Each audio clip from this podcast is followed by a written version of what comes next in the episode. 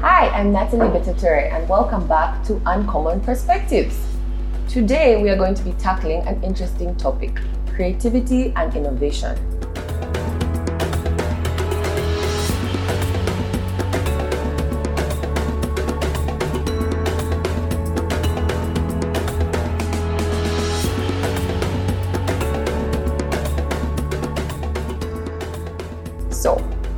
Is a contentious issue in many African families because everyone is encouraged to get doctor, lawyer, engineer, get a professional degree. This is the only path, it's the only way to succeed. Yet there's so many different options these days. There's so many creative paths, there's so many different careers, and we need creativity, we need innovation. Especially as Africa, we need to start to value these things, I think. But I know that this is a very difficult position for parents and for the older generation, and it's something that is not really encouraged. So I think it would be interesting to hear your views. my perspective. okay, thank you very much. Uh, it's a pleasure to be back and to share with the generation, the other generation, the younger ones, uh, our, our points of view, our perspectives. Now, traditionally, we have the mainstream education. Education meant from our days, and that is pre colonial and colonial era, those who were born in that era. You have to get a, a good qualification to get a job. And it began from being a teacher to being a lawyer, an engineer, a doctor, whatever. But it was a very narrow mainstream. And that's where jobs were for. Be outside that first circle, the next circle would be a job in the government, in administration, because they need administrators. So this mindset was inculcated in us early. So you've got to study hard, be obedient, follow the rules, and eventually you'll get a job when you graduate. You are, you are promised a job.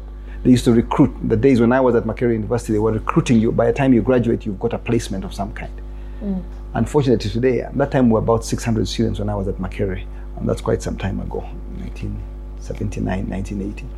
So today there are 100,000 students graduating out of the 40 universities in Uganda, and there are not enough placements for these young people. And outside the graduates, the 100,000, there's almost 800,000 young people about that age who are coming of age now who need to start working. And there are simply not enough jobs in the narrow mainstream. So we've got to look outside the box, so to speak. And what do I mean by outside the box? What we'd call the gig economy, where people use their talent.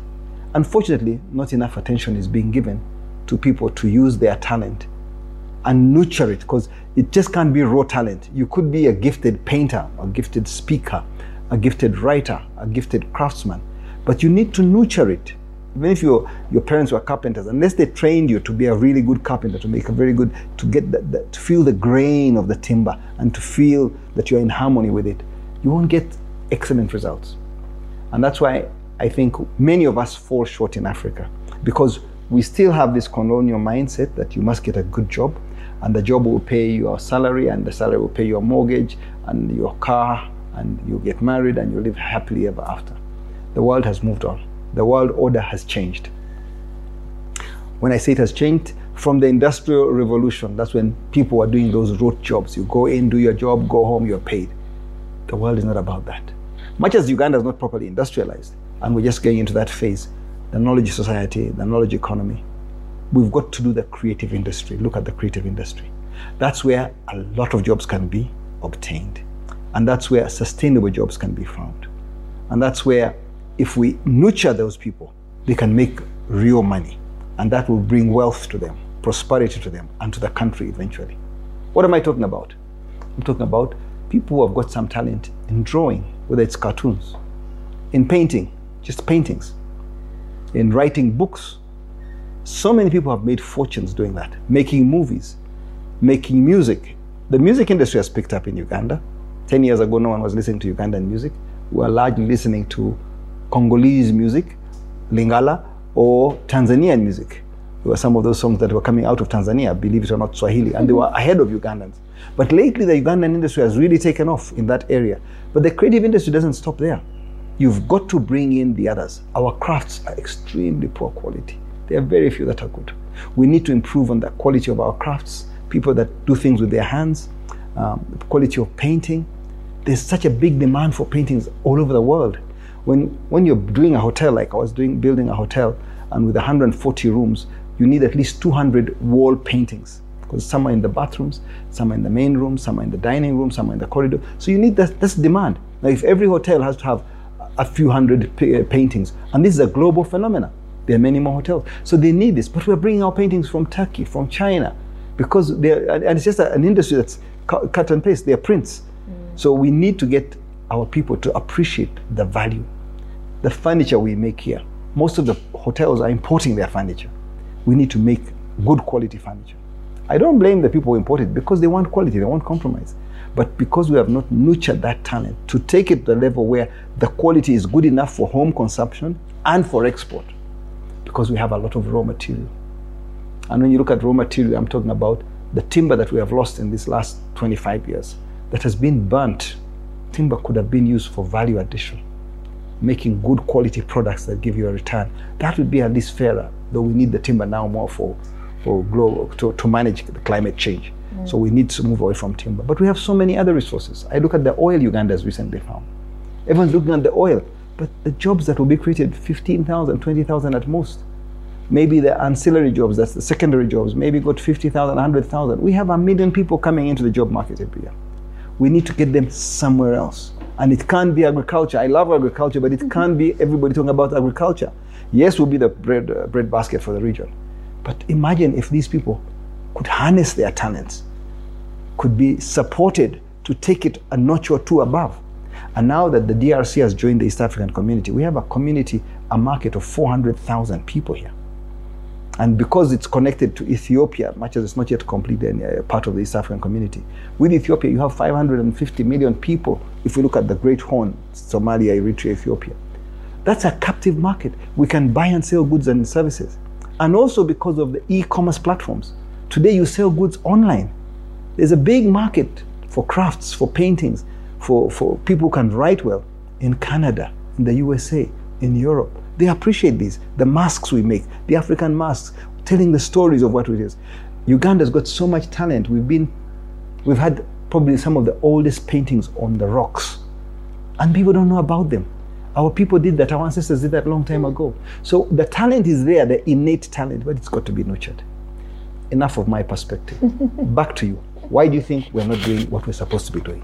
What's holding you, the young generation, back? We suffered that paradigm shift. We were stuck with the colonial mentality. But you, the young people, should get out of the box. Harness the internet. Harness the power of the internet and sell your products and services. What do you think? I think the big challenge that young people have in these areas, there's the talent, there's the enthusiasm, there's the interest, and now with the internet, there's access to information. But the system doesn't support you. Your family will not support you. How many families are going to pay for someone to learn about art or music or design or sports or something that's not traditional? And then, how are you supposed to grow in this system? You need to have mentors, you need training, you need support, you need to have peers, you need a community, you need to have exhibitions.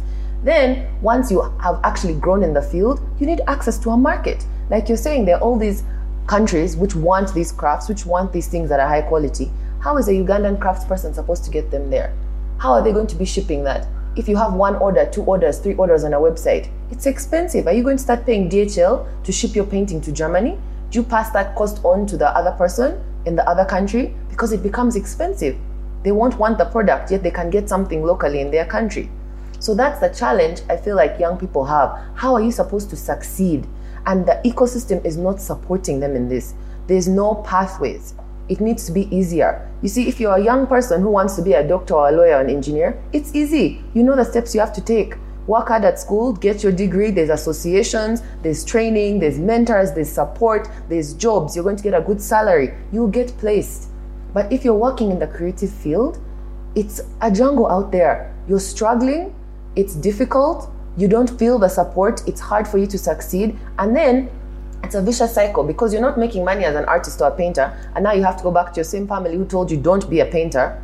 You're not going to succeed. We're going to have to keep giving you money. Why don't you get a real job? These are the challenges young people have. How are you supposed to break that cycle and become successful without leaving Africa? We have so many talented Africans now, but they work abroad. There are African communities in all the big cities around the world. There are African actors who are winning Oscars, who are winning Grammys. We are capable. The talent is there once you're in a supportive environment where you're going to get practice, you're going to get pushed, you're going to get mentorship, you're going to get opportunities, you're going to be put in these movies, put in these things. You're going to have the chance to compete on a global stage. But you need that pressure, you need that support, and you need to be paid what it's worth.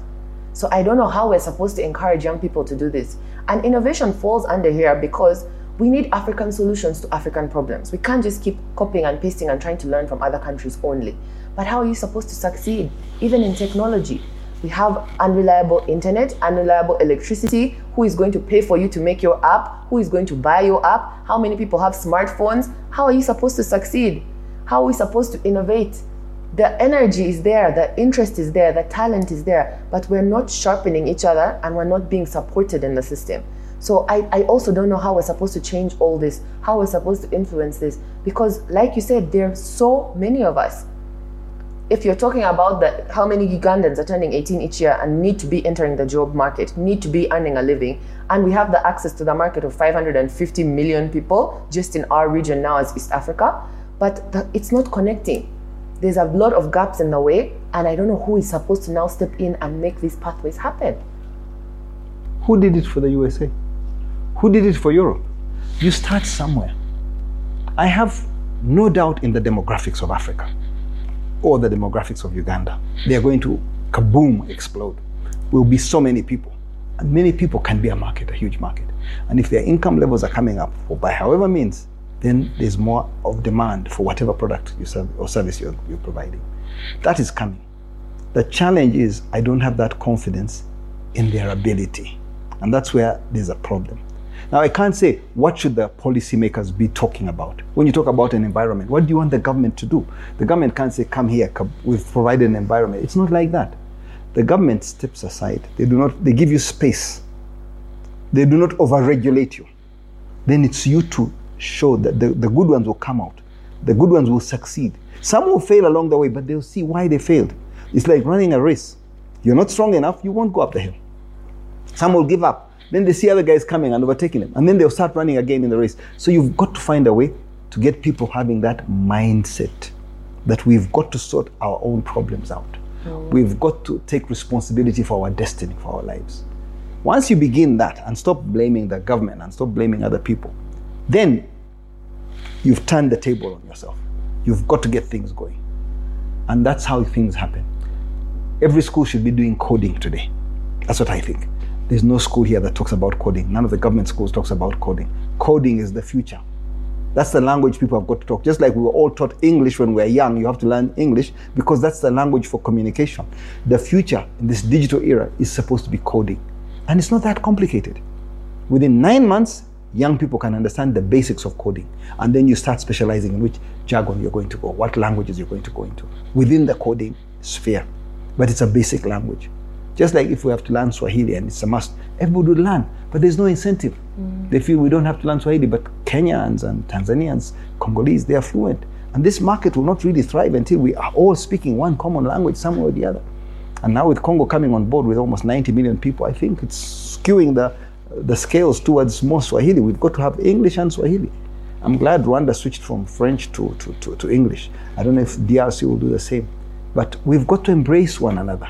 We've got to embrace these different cultures and learn them and accept them and respect them. And where we don't agree with some people, respectfully say, okay, you speak your French, we speak our English. Where we can communicate, what trade we can do, we shall do. We'll find a middle ground. But back to basics. When I talked about the creative industry, I was playing at the higher level, talking about art, painters, because my mind was really on painters. But the most basic things, like plumbers. We don't have plumbers training someone to be a good plumber is not that complicated. Six months, 12 months, they have learned the basics of plumbing. And then on the job training, they start working and get better as they work. And then you have so many plumbers because we need plumbers. Every house needs a plumber. Every hotel, every office building needs a plumber. Plumbers throughout the world are paid so much more. But here, a plumber is paid nothing because he doesn't really have the skills. All he has is a spanner and says, I'm a plumber. I'll have a go at it. And that just won't cut it. But if they are trained as a carpenter, trained as a plumber, as a mason, as a, as a, a wallpaper fitter, as an electrician. All these skills, I call them gigs, and you don't have to be employed in a particular company. You just got to be able to reach a market. How do you reach a market? The power of the internet today. I know that in some countries like South Africa and Nairobi, you find all these stickers on trees. Carpenter, if you want a carpenter, dial this number. You want a plumber, you want someone to collect your garbage. They go putting stickers on trees. That era is gone. You've got to reach people through their phone. Nearly everybody's got a phone. And what we've got to do is get people to start thinking digitally. Now the pandemic accelerated that because people now are delivering your vegetables, your groceries. The most, the smallest thing, even worth worth a couple of dollars, seven thousand shillings. You want to you place an order, the, the guy will deliver it on a boda boda or find some walk his way on a bicycle. He'll deliver the product to you, because we've learned now service begins at the bottom, then you work your way up. Begin by doing those small things. We have to start somewhere. We are a young country, and we are young in that space we are very small. We've got to grow that period, that space. Then, with a bit of entrepreneurial flair, with a bit of marketing, that ability to see what gives you an edge. How do you get your message across to the other side? Because wealth is largely created when goods and services exchange hands. You can't sit in an office and say, I'm just going to create wealth unless you're selling a service or good, whether it's online or physical. That's how wealth is created. So the the emphasis on selling a service, packaging it well, whether it's a person selling his plumbing services, talking about his experience, showing what record he's got, that is packaging your, your service, your profile. And that's what people buy. So we've got to shift people slowly into that direction. Now, as we talk to so many of these young people, I hope the young people that are following this are paying attention. This is where they've got to go. And never mind us, the older generation, who wanted you to be a teacher, who wanted you to get a government job move on. We slowly will accept when the money starts coming, we'll accept whatever it is you're doing, especially if it is a good ethical job. Go and be a plumber, a carpenter, provide a service, and you will always be a winner. I think that's the other challenge. It's also, there's a lot of stigma. You know, in um, Finland, they start dividing you from when you're children, about 15, to vocational or academic, because they understand as an economy, you need both, right? So there's no stigma. And there's also like respect. Teachers, doctors, lawyers, you're all respected in your profession. You're all paid well. But here, we still have a stigma. Some jobs are better than other jobs. Better to be in an office than to be a plumber.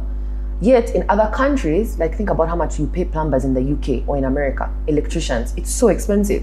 You can build an entire business and look after your family very well. But here, we still don't have the value. Like you're saying, it's because the talent is not yet there and the skills are not as developed. But there's also a lot of stigma around these things. The same way there's stigma around the creativity and the arts, there's stigma if you don't want to go to university or stigma if you don't want to get a job. How many parents pay school fees and then when their child says, I want to be an entrepreneur, oh dear, oh dear, oh dear. That's something we've talked about a bit.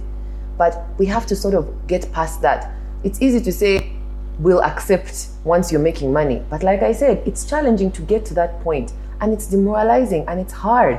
And it's hard enough being a young person and trying to find your way now. How can we adjust that and shift that? Because everyone needs to earn, everyone needs to have dignity and respect and have a way to feel that in their jobs to create that value. But to change the mindset, I think is a difficult thing because it's not just that it's the older generation and it will die out on its own. The older generation influences the younger generation, and the younger generation now passes that on to the next generation. So if that's what you've grown up hearing and thinking, that's what you believe. And to change those beliefs is so challenging. Now, if you think it's hard and that's bad, then you've got a problem. Hard is good. Things that are hard to do are what deliver results. Climbing a hill, not going down it, it's hard. But that's where you feel you get a better view. Imagine China's problem with a billion people. Where would they get the jobs for these young people? They had a problem on their hand. A billion people. Today they're 1.3 billion people. So they had to go back and make a plan, mm. provide an environment that was enabling. They believed in socialism or communism, I think that's what they called it, but they realized it could only get so many jobs and get people motivated. So they kept at the core their communism, but they opened up the market to capitalism. They freed the market. They didn't regulate that part. There's some regulation, some oversight, but they opened up that space and they became the factory of the world, the engine of the world. And that's transformed China. Now, Africa's got to go through that transition. We have a billion people, young people mainly, and they're growing very fast. Today they are 1.1 billion. The next 50 years, they're 2 billion people. Now we will have a real crisis unless we can create opportunities for these young people. Mm. And the opportunities are going to be in this space, the gig space, where they are doing their own job. Whether it is Uber, Boda Boda, those are starting points. But they've got to learn that you don't stop there. They are stepping stones to the next thing. And keep trying to improve. Keep trying to fly. If you can't fly, run. You can't run, walk. You can't walk, crawl, but you gotta keep moving. That's what somebody said. I think it was Martin Luther King. So you've got to keep pushing and don't stop there. Your destiny is in your hands. So I think we shall end on that note. I hope it's been useful to the viewers. Those of you who like, please subscribe, give us a thumbs up, follow us on social media. I will be taking questions in the next session. We're about to come to the end of this session. We'll probably do one more episode. And then the next session will be having live chats where you ask me questions. And if I have the answers, I will have a shot at responding to you. I'll try to take as many questions. I'm responding to some of you right now on social media, but I hope we can do much better when we do a live chat. Thank you very much, and we look forward to seeing you in the next episode.